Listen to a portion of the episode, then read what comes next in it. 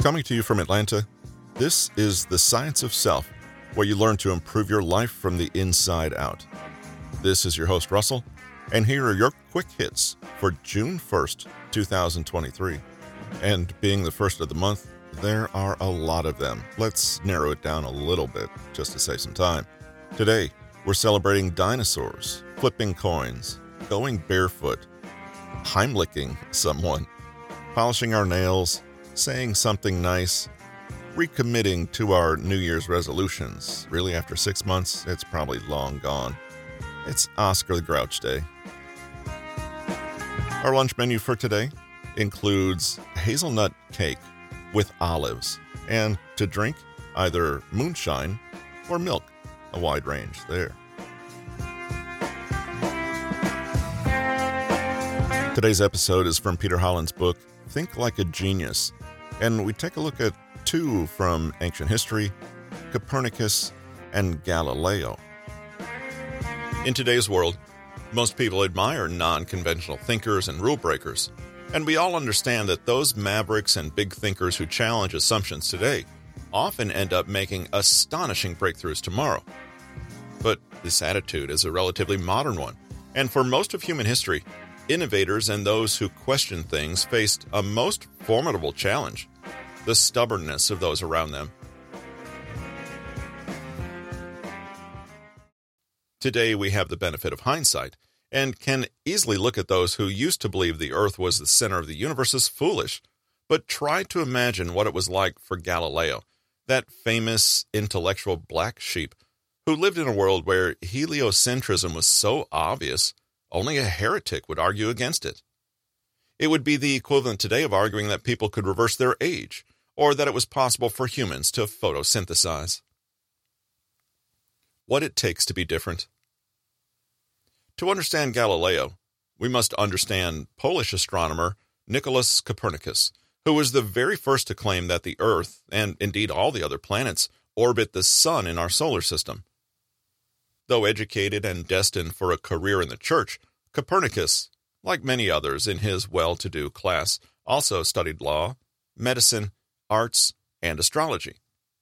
For a time, Copernicus assisted his professors in making astrological predictions for others.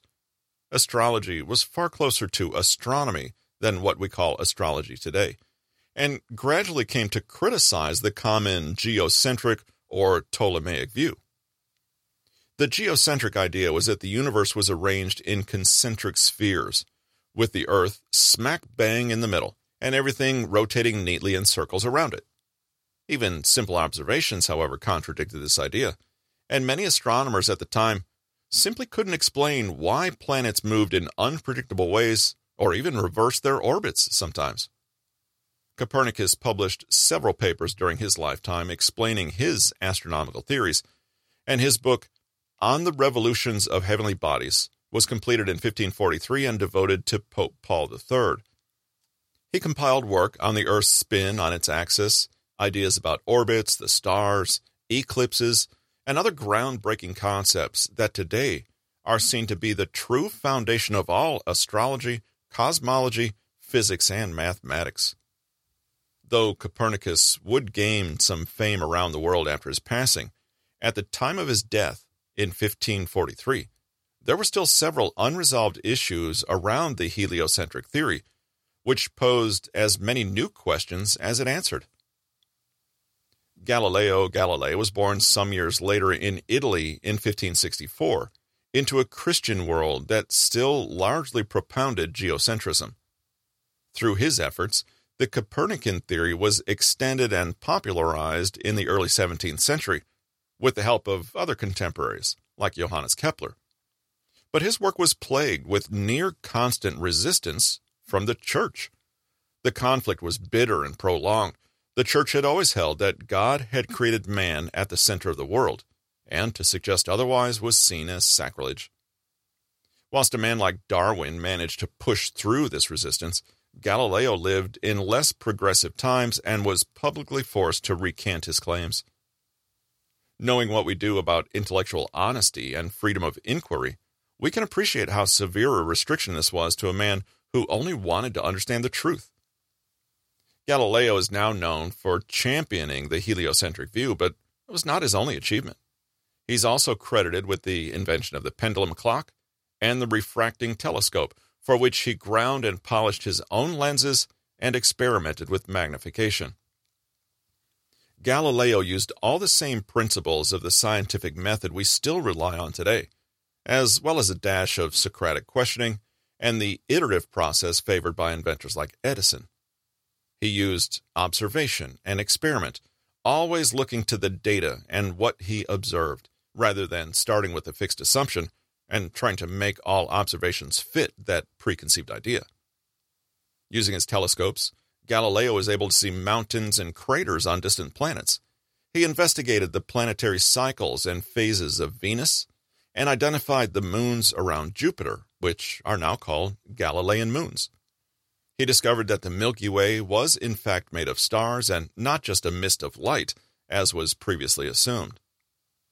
It might tell us something interesting, however, that the work which we most associate with Galileo today was the work he was most villainized for in his own time. Galileo was eventually tried and convicted for heresy and was labeled an enemy of the Catholic Church. He was threatened with burning at the stake, eventually took back his claims, and lived under house arrest for the rest of his life. It was only much later, with the work of Isaac Newton, that the Copernican theory was gradually allowed to take hold in non Catholic countries, and by the late 18th century, what had begun as wild conjecture was commonplace and universally accepted as true. Incidentally, the Catholic Church took a whopping 359 years to acknowledge that Galileo was in fact right, and eventually Pope John Paul II issued a formal apology in 1992 for the Vatican's wrongdoing. Though Galileo undoubtedly experienced extreme prejudice, many scientists, both before and after him, have felt the interference and opposition from superstition, irrationality, stubbornness, and religious dogma. We have his persistence and brilliance to thank for the continuing advance of science despite the interference from religious attack. Geniuses are leaders, not followers. It's clear to see which of the genius traits we've identified are at work in both Copernicus and Galileo. In fact, the story of Galileo is most often used to demonstrate that if you are right, you are right, regardless of whether the entire world believes you're wrong. Sadly, many great thinkers are disparaged by their contemporaries simply because others have a hard time buying into the vision that the genius can see more clearly. It's only when the general consensus swings in the other direction that popular opinion can feel safe siding with what they were happy to denounce a few years before. What is seen as exciting, novel, and worthwhile to a genius may at the same time seem threatening, dangerous, and pointless to a person who's more invested in the status quo. True geniuses throughout history, however, have always pushed on. We usually become aware of great scientists only after they've won awards and become celebrities. But if we'd seen them before, we might have mistaken them for crackpots, crazies, deviants, or delusional people who were wasting their time. Galileo could never have achieved what he did if he allowed the church to put a complete end to his work. Luckily for science, and for humanity as a whole, other great people were able to pick up Galileo's work where he left off and carry the torch of enlightenment a little further, protecting it from being snuffed out by those who were fearful of change. Again, we see that the most successful, resilient, and profound work was that done by people who were motivated only by the lust for learning and the deep desire to understand. If Galileo had been driven purely by financial gain or the approval of his peers, he would have given up at the first criticism from the church. In fact, he would never have had the courage to dream up a theory that contradicted it in the first place. We can see that the trait most associated with both Galileo and Copernicus is non conventionality and a willingness to go against the grain. Galileo made observations and came to certain conclusions, and his intellectual honesty didn't allow him to pretend he didn't see what he saw.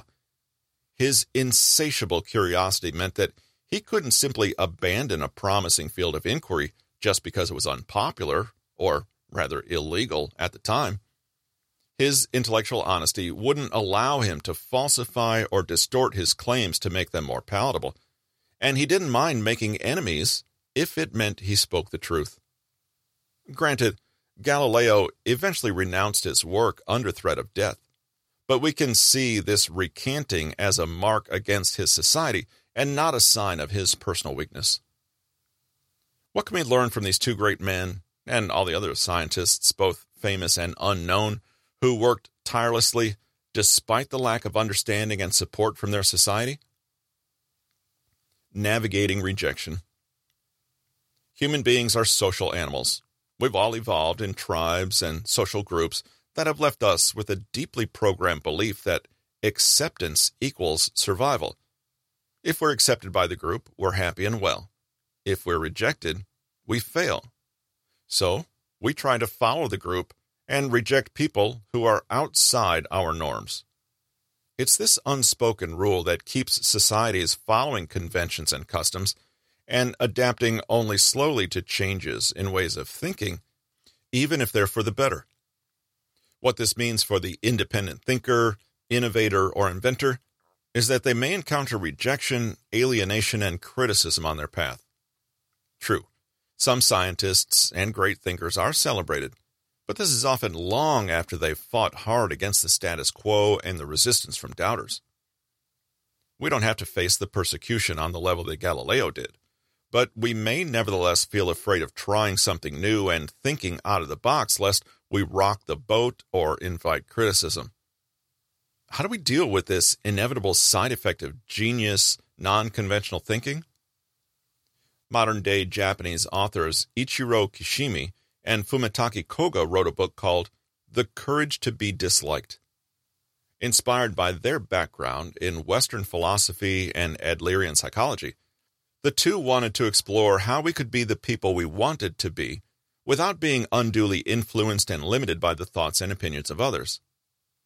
Though Kishimi and Koga wrote primarily from a psychological perspective, they provide powerful insights into how we can have more courage to pursue the paths we want to pursue and be the kinds of people we want to be, whether that means completely upending the prevailing model of reality or simply putting your foot down with a pushy family member. What do non conventional people possess that others don't? How do they differ in their thought processes from all those people who are worried about offending others, about fitting in, about being praised or accepted, and so on? If we're honest with ourselves, we can probably identify times where we allowed social pressure, expectation, or pride to get the better of us.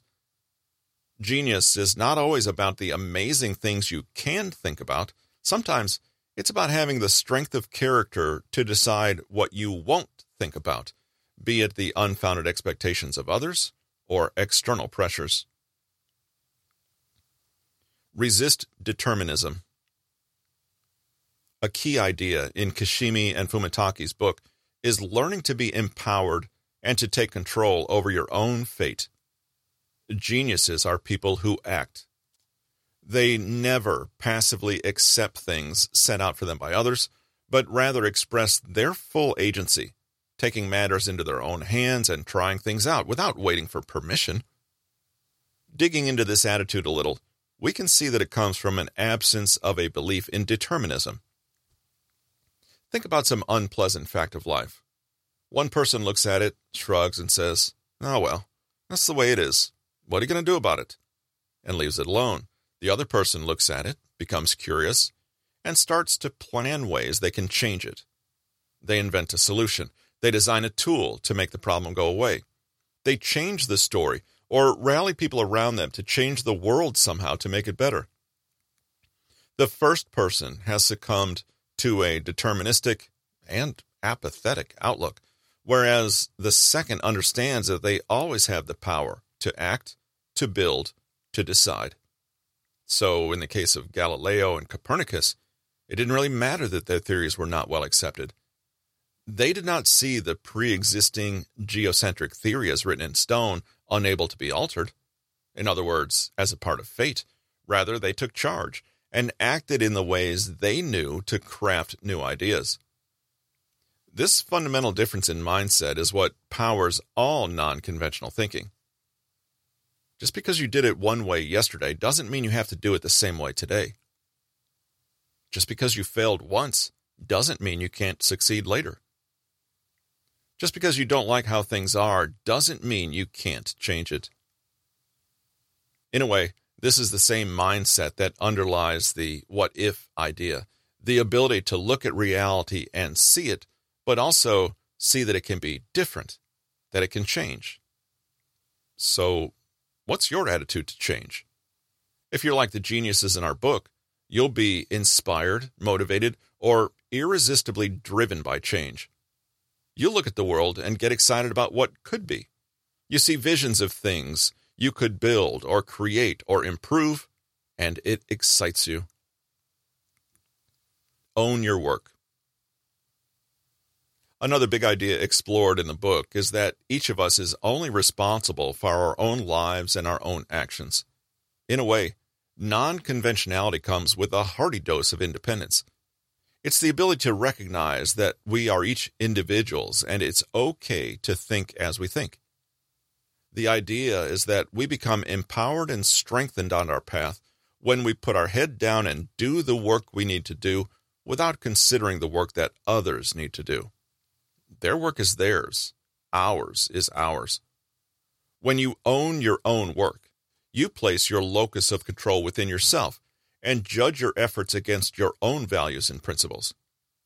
If we are anchored in our own mission, our own dreams, and our own strengths, then we don't need approval or recognition from others. We already have it from ourselves. We can't know what was in Galileo's mind as he was forced to renounce his findings, but we can assume that he wouldn't have persisted so long on a course he didn't believe in with every fiber of his being. True freedom, independence, and non conventionality comes down then to the courage to pursue our path no matter what regardless of anything that's gone before or of what people say or what it costs, we pursue it. In fact, it's hard to imagine how many prominent scientists could possess the stamina they do without some conviction that they were doing what they knew deep down was right. Have faith in yourself. Though the big thinkers we've looked at in this book have been scientists and mathematicians, the truth is that even intelligent people are ultimately guided and driven by psychological, interpersonal influences. It's difficult to tell the difference between courage and faith in your convictions and just being confident in yourself and who you are. Though we associate genius with mental and intellectual superiority, the truth is that it takes emotional intelligence to trust ourselves, like ourselves, and have faith in who we are as people, no matter how different we may be. When we succumb to peer pressure or twist ourselves out of shape because of other people's prejudices, expectations, or judgments of us, we may do so because of a lack of self esteem. It takes a lot of emotional strength and maturity to say, I acknowledge other people's opinions of me, but I don't allow them to determine my fate. Only I determine my fate. If we can relinquish a belief in a deterministic future we have no control over, i.e., fate, if we can own our own work and focus on that, leaving others to focus on their path, and if we can learn to be confident in the unique people we are, then we're well on the way to having the courage to go against the grain and perhaps even have a chance at being truly revolutionary. For some people, being a genius means being a celebrity or a much admired person that gets to enjoy their superiority over everyone else. In fact, a genius must learn to walk alone and to work on what they know is important, even if it takes many years to convince others of its value, if indeed they ever convince anyone. Imagine a solo entrepreneur working for years on a mission that barely anyone understands, or a visionary who has a picture of what they want to create even though everyone else thinks it's strange, precisely because it doesn't look like anything they've seen before. Whether you call it intellectual independence, free thinking, innovation, open mindedness, creativity, non conventionality, or simply going against the grain. This character trait is perhaps one that is most difficult to cultivate in ourselves. The biggest impediment is our fear of being disliked, rejected, or judged by others. If we can tackle this and find a source of direction and purpose within, then we are far less vulnerable to the whims and opinions of others. If we want to live lives that resemble those of our intellectual heroes, one of the questions we must never stop asking is What do I value? What are my principles that I would follow no matter what?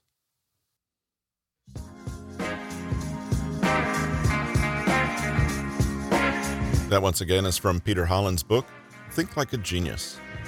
The audiobook is available on Amazon, Audible, and iTunes, and the print version, of course, on Amazon, and maybe wherever fine books are sold. We'll wrap up today's episodes with the takeaways in just a moment, but first, just a few points of interest. If you want to feel less sure about yourself today and your own intelligence, take a look at this Scripps National Spelling Bee. Those finals are today. Al Pacino might be 83 years old, but his girlfriend is 29, and they are expecting another child. We mentioned at the top that today is Dinosaur Appreciation Day, and it's also, which we didn't mention, Don't Give Up the Ship Day, commemorating a famous sea battle. But you combine those and you find that it matches in with some news from today. The high definition scan of the Titanic they've been doing for the last few months has revealed a megalodon tooth necklace that's been sitting at the bottom of the ocean for more than a hundred years. Just some things you might use for some interesting conversations today. Let's wrap up today's episode with the takeaways. Copernicus's and Galileo's genius traits included intellectual honesty and non conventionality. Copernicus was an astronomer who's been credited as being the first to put forward the idea of heliocentrism. It was Galileo who popularized and expanded these ideas after Copernicus's death. But Galileo also had many other accomplishments, including the invention of a telescope and the discovery of many great ideas in astronomy and mathematics. Galileo's ideas directly challenged the predominant religious worldview at the time, earning him scorn and even resulting in him being tried and convicted of heresy. He was forced to retract his statements under penalty of death. Galileo may have submitted to the church's persecution, but his ideas were revived by other scientists in non Catholic countries until, eventually, the heliocentric model was taken as fact by the end of the 18th century. Both Galileo and Copernicus possessed an uncommon originality and independence of thought, and pursued facts and evidence despite resistance from others. They both achieved what they did because they were intellectually honest and willing to pursue what they knew was right. We can follow in this spirit by understanding that sometimes success comes with a willingness to be disliked. If we can relinquish ideas of a deterministic fate, own our actions and our agency, and foster self esteem for who we are, then we're less susceptible to the judgments and criticisms of others. To be independent thinkers, we need to lower the value we give to social disapproval and increase the value we place on our own vision. To cultivate courage in ourselves, we can regularly check in with our own values and principles and align with them always. Many geniuses are powered by an unflinching commitment to their own path. What is yours? And we'll send you on your way with today's history book. It's Chase Chrisley's birthday, as well as Juliet Rader's, a sweet little YouTuber, Marilyn Monroe, you know her, Morgan Freeman, Notch's birthday, already a billionaire, and Tom Holland's birthday for you Marvel fans. It's kind of a birthday for CNN as it debuted today as the first 24 hour news network, and a bit of a passing away for General Motors, who filed for bankruptcy in 2009. And our quote for today comes from Helen Keller, who passed away in 1968. She's quoted as saying, Alone, we can do so little. Together, we can do so much.